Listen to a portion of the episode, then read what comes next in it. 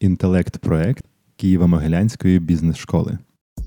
Для того, щоб ми досягли таких бізнес-цілей, які нам потрібні люди, хто ми розказуємо нам потрібен і хто в нас процвітає в організації, це часто різні люди. Всім привіт! З вами Радіо КМБС. Мене звати Марина Земськова, і я рада вітати сьогодні в нашій віртуальній студії Марину Стародубську. Доброго дня. Доброго дня. Ми продовжуємо говорити з вами на ті теми, які стосуються бренду роботодавця. Вже мали один випуск. От і сьогодні хочеться більш ґрунтовно поспілкуватися про процеси, власне, про логіку, яка присутня в EVP, і, е, мабуть, е, хочемо почати з такого, що коли ми на програмах або загалом говоримо з HR-директорами про бренд роботодавця, то одна з таких ключових потреб компаній, які чуємо, це зробити його керованим.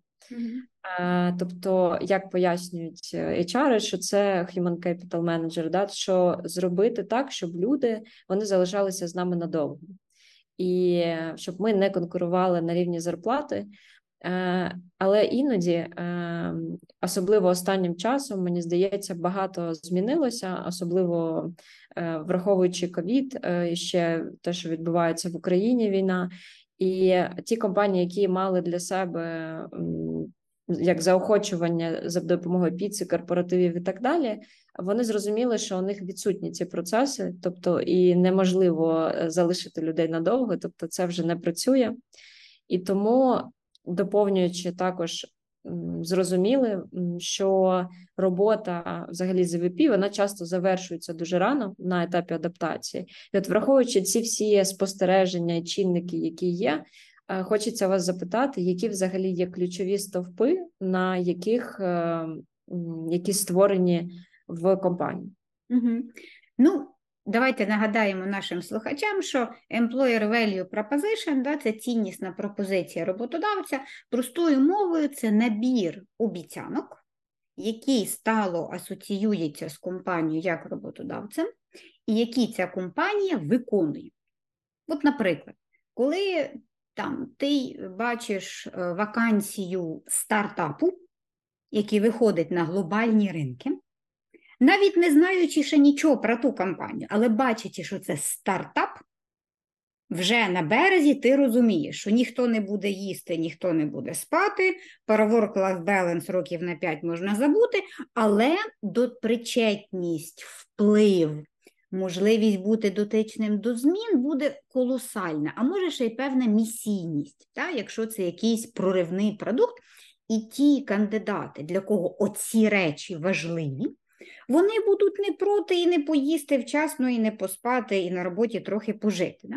Тобто це набір обіцянок. Для того, щоб EVP було кероване, нам треба усвідомлювати, що EVP – це не вишенька на торті, це не кульчики на вухах. Да? Це прямо от ми в ньому живемо.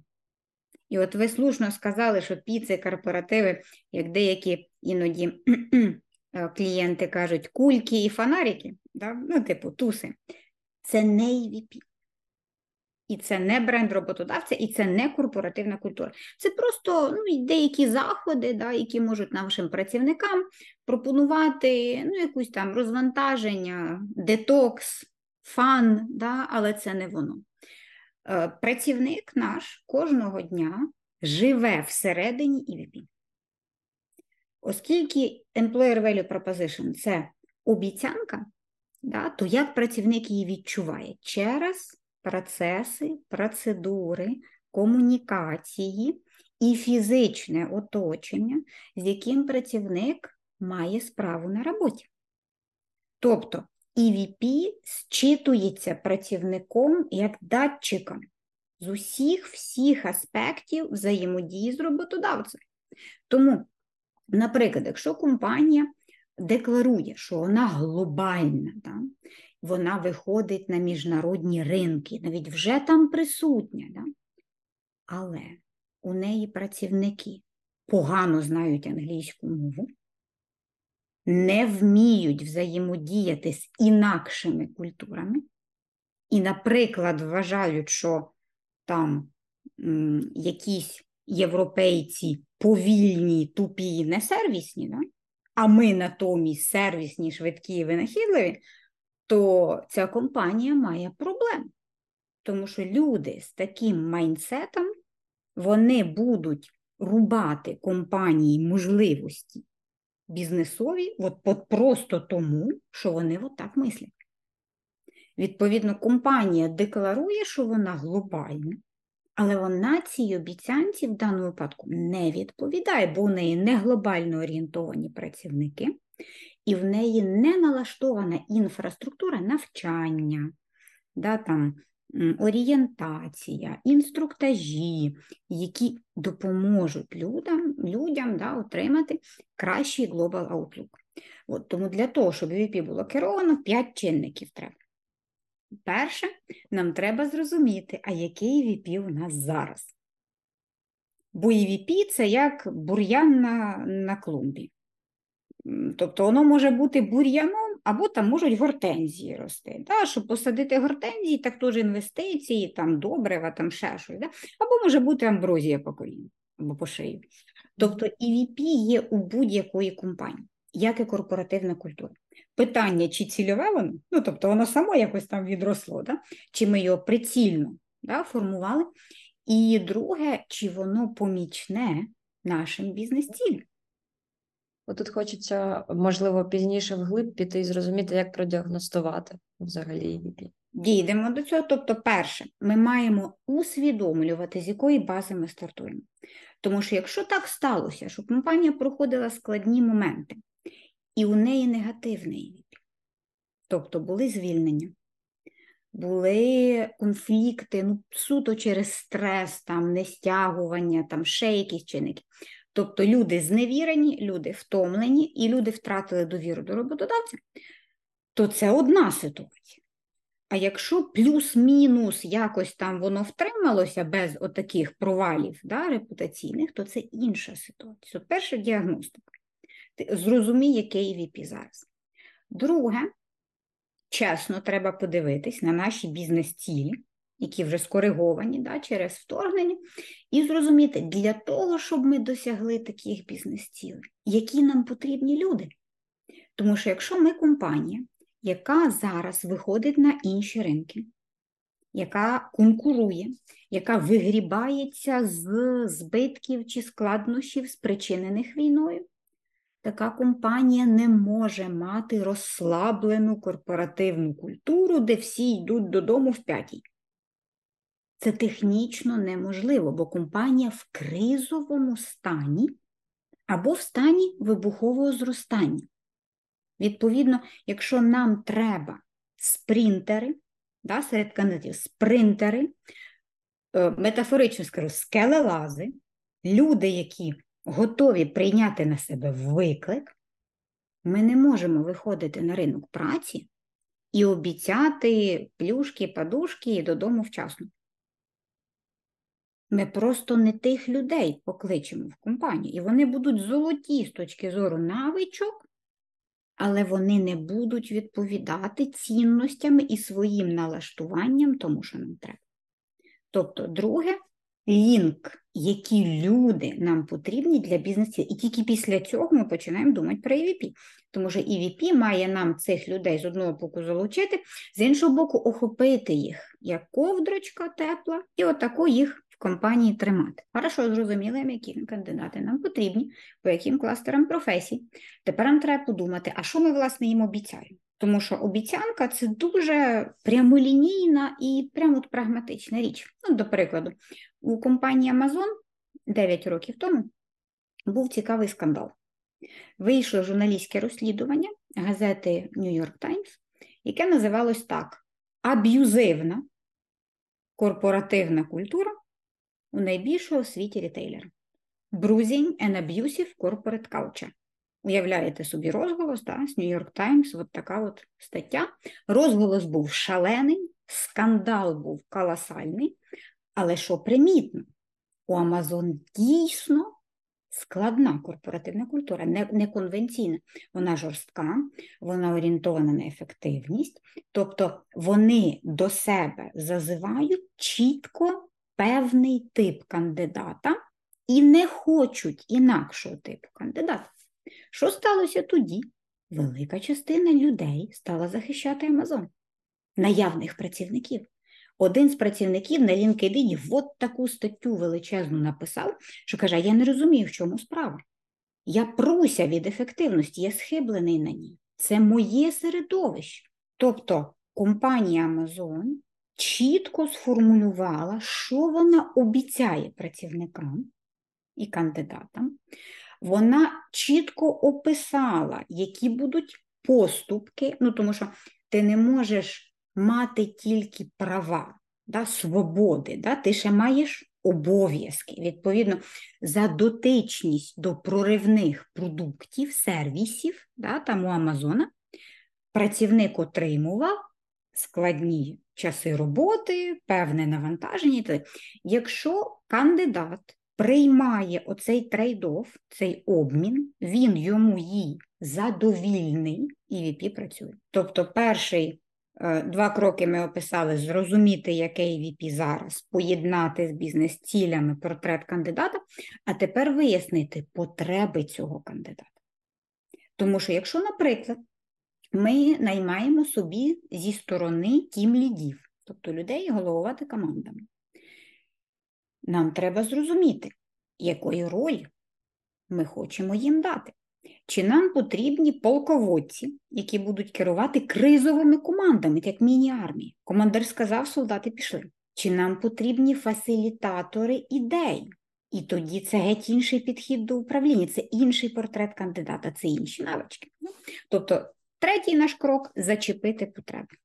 Четвертий крок до керованості EVP – перевірити, а наші процедури, наші процеси, наші політики, наша система мотивації, за що ми бонусуємо, наші критерії оцінки, компетенції, критерії там всіляких опитувань, показники там виконання на посадах в оце воно на цю обіцянку працює чи ні.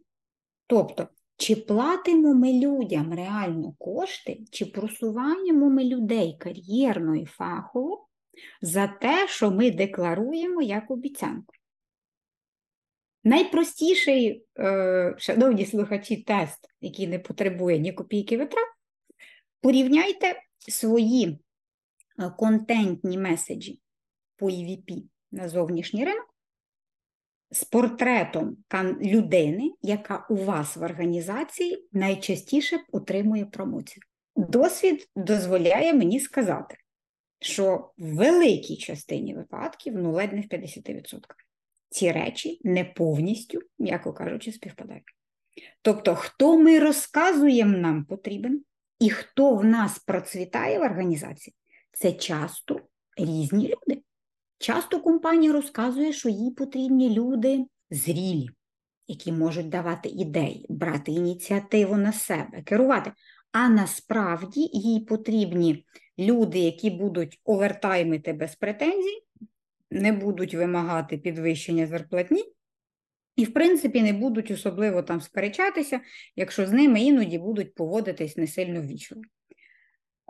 От, Тому да, оце треба враховувати. Наші політики, процедури, воно все дає працівнику отой досвід, який буде його її стимулювати у нас працювати.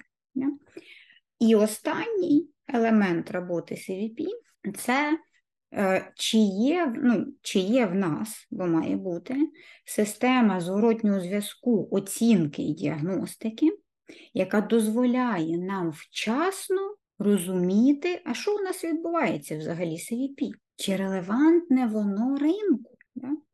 От, тому що, наприклад, коли у нас в країні це ще було 2000, е, раніше, ніж 2020 роки, там десь ото середина першої декади 2000 а був цікавий феномен, коли у нас розквіли індустрії IT і агро, тобто роботодавці почали активно наймати, в тому числі білих комірців, то пул талантів з якого пішли люди в IT Агро, це був пул талантів для міжнародного консалтингу. Це велика четвірка і велика трійка. І в цих двох консалтингових індустріях одразу почався недобір, тобто резюме кількість впала. Коли стали дивитися, що ж таке, виявилось, що агро і IT зі співставною компенсацією чіпляли дві потреби, яку консалтинг не чіпляв міжнародний. Перша потреба менше вимог до зовнішності, нема дрес-коду. Або він демократичніший. От загалом антуражні речі там були більш менш важливі. І е, більш дружня, не зовсім м'яка, але все-таки більш дружня, менш конкурентна корпоративна культура. Тобто люди просто більше почувалися на роботі з собою. І якщо ви подивитесь на еволюцію комунікації, зокрема великих консалтерів міжнародних в Україні, отам, от перед 2020 там, роками, ви побачите дуже серйозну зміну в тому, як комунікується EVP. З'явилися більш людяні речі, з'явився елемент культури, з'явився елемент там self-care, да, mindfulness. Да? А чому? А тому, що з'явились дві індустрії, які краще зачепили оці потреби і дали привабливішу обіцянку. Тому от оці от п'ять е, п'ять таких якби, рекомендацій, якщо ми їх виконуємо, EVP у нас буде керований. Дякую, дякую дуже, Марина. Все так детально по пунктам. І у мене як продовження цього, коли ми вже, наприклад, е, зрозуміли, що ми хочемо, е, навіть зробили кроки певні і почали будувати цю нову, наприклад, е, культуру для себе, новий бренд, скажімо так. А що може забезпечити сталість тоді при цьому всьому? Тому що зробити нову це не значить зробити стале. Ну, перш за все. Дуже важливо, щоб в організації не було подвійних стандартів. Свіжа соціологія е, з різних джерел, я недавно е, вивчала прицільно кілька там нових досліджень, які вийшли, показує дуже цікаві дані. Ну, перш за все, для 73% українців свобода як цінність важливіша за рівність. Тобто для нас свобода це можливість безлімітного волевиявлення. Ну, Якщо рівність менш важлива, то мене більш хвилює моя здатність да, виявляти свою волю, свою агентність, аніж чи маєте ви да, таку саму співставну можливість. Другий цікавий момент, що 51 е, якщо округлити відсоток українців на сьогоднішній день, вважає, що найбезпечніше в житті нікому не довіряти. Чому це важливо нам, як роботодавцям, і нам, як управлінцям талантами? Тому що наш кандидат на початку не має до нас довіри. І попередній досвід кандидата на попередніх місцях роботи повністю буде забарвлювати ставлення до вас. Плюс Якщо кандидат, а кандидати ж всі роблять ну, бодай якийсь десь ресерч, пошук, що компанія говорить, а потім намагається поговорити з людьми, які щось про неї знають. Тобто ми маємо бути свідомими, що наші маркетингові заяви вони співставляються ну, з тим, що говорять люди. І якщо кандидат вже на початку, і чим вища посада, тим це вірогідніше і сильніше впливає, якщо кандидат бачить вже на порозі різницю між нашими розказами про себе і що про нас говорять, то прямо на вході на співбесіду, якщо він до неї дійде, уже є недовіра. Уже є недовіра, що в цій компанії, м'яко кажучи, не зовсім говорять правду. А чому це важливо? А тому, що роботодавець для працівника є точніше, цінності, да, співпадіння цінностей роботодавця і працівника є ключовим стимулом продуктивної поведінки і запобіжником деструктивної поведінки. Якщо ми беремо в компанію людину, яка прямо на порозі бачить, що ми вже там десь прибрехали, або у нас є якісь нерозв'язані публічні скандали, проблеми, негатив, які забарвлює ставлення до нас, то до нас заходить людина вже на порозі схильна до деструктивної поведінки по відношенню до роботодавця. Чому? Тому що довіру ми не сформували, або ми її розрушили ну, оцими подвійними стандартами, да? і ми маємо, маємо проблему. Війна, звісно, має певний відкладений ефект, да? тому що робота зараз важлива. Да? Розкидуватися зараз робочим місцем, ну це, м'яко кажучи, не та ситуація. Але при цьому, при цьому ми бачимо і по клієнтам, і по дослідженням ціннісні чинники в період війни у нас відіграють сильніший ефект. Тобто розсинхрон цінностей працівника і роботодавця вибуховіший дає ефект. Зокрема, якщо цей розсинхрон проходить по якимось болісним темам, да, там, мова, ідентичність, повага до особливих потреб там, тих же ветеранів, позиція компанії по важливим суспільним там, тематикам, це має сильніший зараз ефект на людей. І, відповідно, компанія має зважувати ну, прицільніше свої комунікації і поведінку. Дякую, дякую дуже. Мені хочеться продовжити те, що ви почали говорити про свободу. Е, я знаю, що в своєму там нещодавному тексті для Forbes ви говорите про те, що чим синхронніші групи цінностей, е, тим вищий рівень довіри. Е, це, зокрема, було до інституцій у суспільстві, і тим сильніше особисті цінності скеровують поведінку людей, тобто вища свобода поведінки. От в розрізі цієї теми свободи цікаво зрозуміти, як створювати тоді такий простір на противагу такому зарегульованому середовищу. От і що насправді можливо дає така свобода в компанії? Я для наших слухачів трошки розширю е, про що йдеться. Йдеться про дослідження European Social Survey, яке показує, що в країнах, де цінності, які провадяться інституціями, закон, правоохоронці, освіта, медицина, оці речі, і які люди розділяють на своєму індивідуальному рівні, якщо оці дві групи цінностей вони синхронні або бодай вони не конфліктують, то тоді у суспільстві особиста свобода вища, тобто людина керується більше власним бажанням, власним прагненням. І навпаки, коли є розсинхрон, то у людини є обмеження керуватися власним бажанням, власним прагненням. Ми країна, що розвивається. У нас серйозний розсинхрон між цінностями інституцій і цінностями громадян. Компанії, які створюють всередині справедливе, прозоре міні-суспільство, де ти чітко знаєш свої обов'язки, ти знаєш свої показники. У тебе прозорі відносини з підлеглими і очільниками. Ти не граєшся в ігри і інтриги. Ти знаєш, як просунутись в організації. Ти знаєш, як розрулювати конфлікти, ти знаєш, що робити, куди звертатись, коли ти там десь нафакапив чи ти пропустився помилки. За такі компанії люди тримаються. Саме тому, що вони дають можливість реалізації да, того, що не дає зовнішнє суспільство. Але це величезна робота, тому що це означає, що е, очільники компанії, організації мають думати не лише про те, як заробити більше. Це, Це безумовно важливо.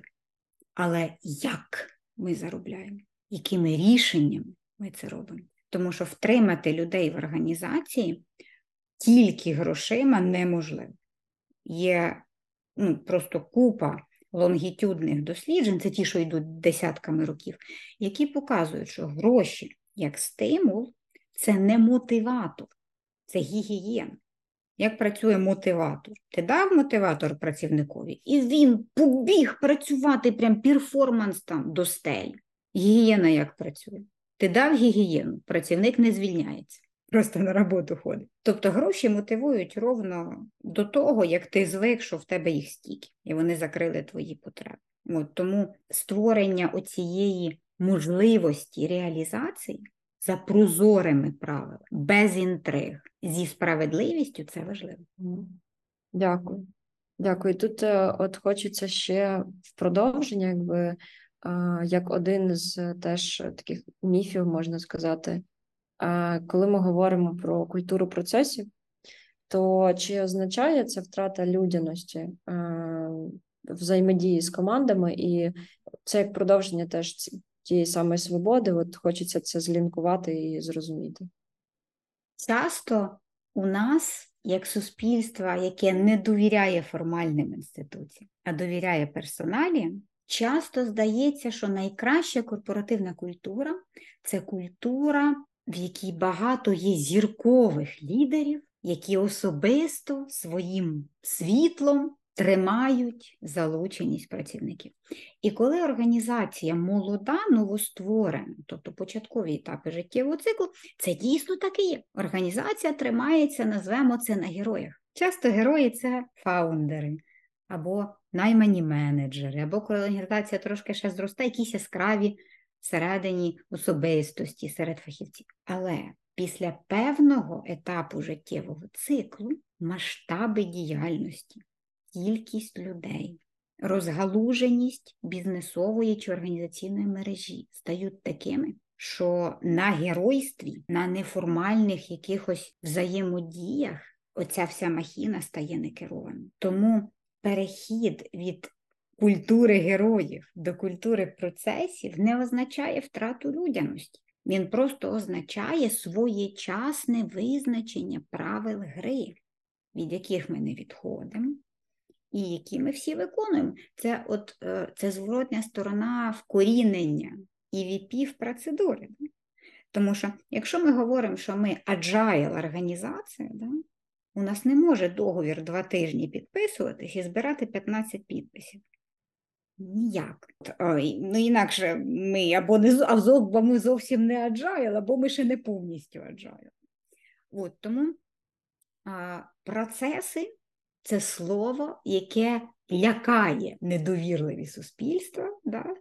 Але якщо ми зрозуміємо просто для себе, що процеси це саме той чинник, який допомагає в організації утримувати справедливість. Тому що процес, коли він прописаний, він всім розказаний, він правильно впроваджений, тобто моя мотивація співпадає з тим, як процес організований, процес мені стає помічним. Він забирає в мене відчуття невизначеності, як діяти, в кого спитати. Та от тобі написано. Інша справа, що часто компанії в процесі переходу цієї культури від персоналі до процесів зависають десь посередині. І тоді це виглядає так: ми понаписували купу процесів, але ну, їх виконувати не обов'язково, особливо коли часу нема. Да, Або коли там начальник позвонив і сказав, що от прям бігом треба. Оце небезпечна точка, тому що це це як недореформована організація. Да? Ми нібито почали систематизуватися, а насправді ми залишились культурою героїв. От Тому, якщо у нас правильно визначена культура корпоративна, цінності, і ВІПІ у нас є, вкорінене воно в усі процеси, процеси будуть помічними, а не шкідливими. Дякую, дякую. У мене, мабуть, останнє таке е, побажання, е, що можливо нашим слухачам про що подумати для того, щоб оцю наскрізну логіку відбудувати собі? От перші якісь речі, бо багато всього, і на що звернути може увагу? Ну, часто най... одне з найскладніших питань, зокрема для власників, керівників, подумайте чесно, які люди вам потрібні, щоб досягти вашу бізнес-ціль. Не як ви вважаєте модно і правильно. Да? Не які зараз тренди mindfulness і well-being, да? а конкретно для ваших бізнесів, які вам потрібні люди. Якщо вам потрібна своя міні-спарта, зізнайтеся собі в цьому. Ну, ви на такому життєвому етапі. Якщо вам навпаки потрібна культура е, трошки інакша, е, діалоговіша, тому що ви працюєте зі складними темами, складними особистостями, висококваліфікованими, але ви не під тиском часу, ну так це інакші речі. Тобто, чесно, тверезо подивитись на свою культуру, на те, яка вона є, подивитись на бізнес-ціль чи оргціль і чесно собі сказати, які люди нам потрібні, щоб оце сталося. А тепер дивимося, є в нас такі люди чи нема. Оце перший крок до розуміння, скільки вкладати в ІП, вкладати чи ні, яке воно має. Дуже дякую. Дуже дякую, Марина. Е, Я дуже сподіваюся, що наші слухачі після цього захочуть е, відбудовувати і шукати, як зробити їх культури і бренди роботодавців стійкими. От і будемо рухатися в цьому і допомагати їм. Дякую. Дякую вам за цікаву розмову.